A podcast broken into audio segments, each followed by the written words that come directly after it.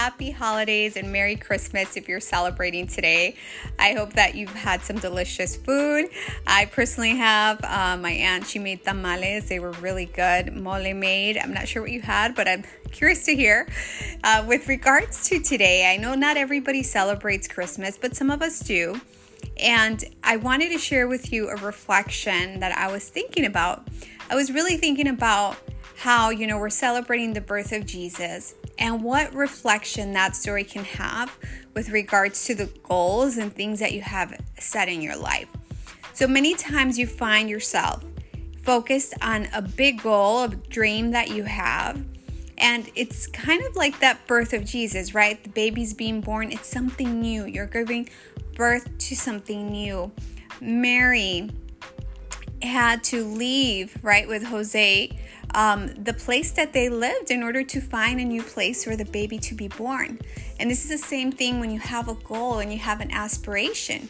You're heading somewhere, you're not looking back. Sometimes, you know, your mind may play tricks on you, or you may have people around in your circle that frankly don't want to see your win, or they are either scared or they are transferring their beliefs onto you and I want to remind you that in order for the baby Jesus to be born, they had to focus on finding a place. You know, when they weren't went to one place and it didn't work out, they didn't give up. They're like, "Oh no, we're just not going to find a place for the baby." No, they're like, "We have to find a place for the baby to be born." And they were focused on that objective. They were focused on the goal. They were focused on giving birth to the new.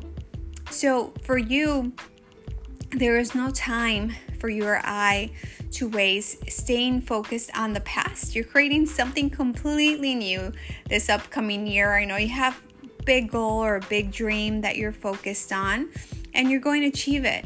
But sometimes that space in between isn't always comfortable. Uh, Mary and Jesus, they had to go on a donkey for four days. It was about 90 miles, right? Have you ever ran a mile? I remember high school back then it was like, oh my God, a mile seemed like so much running. But, you know, now it's not so bad now that I'm an athlete. But many times that space in between isn't always comfortable. So make sure that you hold on to your North Star. And as you celebrate this beautiful afternoon with your family and your loved ones, be a dream catcher, be someone that continues to spread love and positivity you know, encourage people. I, I love that there's so much opportunity in sharing uh, what we know to other people. I think it's great, but also make sure that, you know, that you don't kill anybody's dreams. Everybody has their own compass, has their own thing to follow.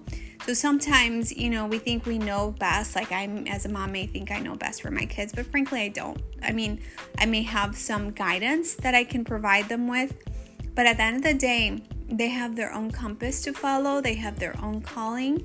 So remember, just as you're focused on creating the new, there are people around you that are too. So stay focused on your dream, believe it will happen. It's okay to have some discomfort along the way, but as long as you stay focused and loving you and also um, holding space for other people's dreams, you're gonna have a super amazing year. So, have a blessed, blessed day. I'm so grateful to be connected to you, and I wish you and your family the best always. Take care.